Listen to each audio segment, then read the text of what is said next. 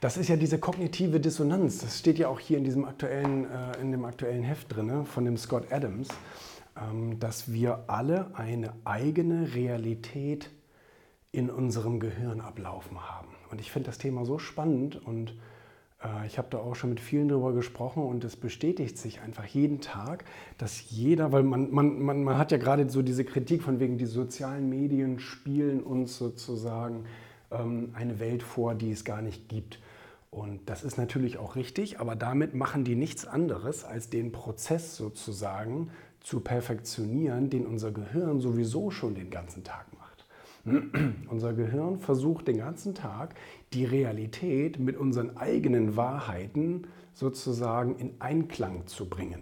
Und da fängt das Gehirn einfach an, die Realität sozusagen so zu verdrehen, dass sie zu unseren eigenen Wahrheiten passt. Weil sonst hätten wir nämlich eben dieses Problem der kognitiven Dissonanz und die versucht unser Gehirn immer so schnell wie möglich wieder auszuschalten. Also das heißt, wenn die Realität eben nicht übereinstimmt mit dem, was wir denken, dann konstruieren wir uns schnell so ein paar Lügen zusammen und irgendwelche Verschwörungstheorien, damit das alles wieder zusammenpasst und wir nicht im Unrecht sind.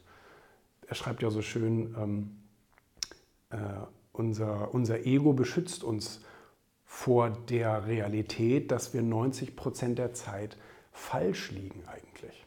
Und ähm, das ist ein Wahnsinnsthema.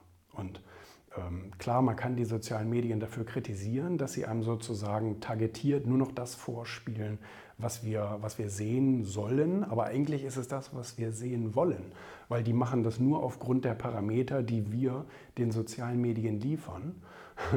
Und die nehmen unserem Gehirn sozusagen die Arbeit ab, sozusagen alles zu filtern und eigene Lügen zu kreieren, damit das alles wieder zusammenpasst.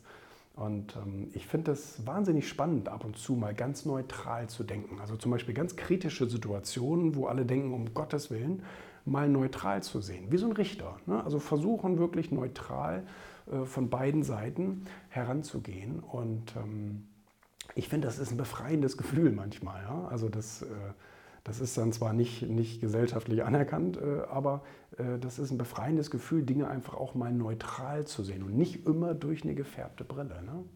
Da kann man, da fühlt man sich so ein bisschen überlegen, muss man schon sagen. Wenn alle anderen so einem Traum hinterherjagen und ähm, man versucht so ein bisschen die Realität dahinter zu erkennen. Ne?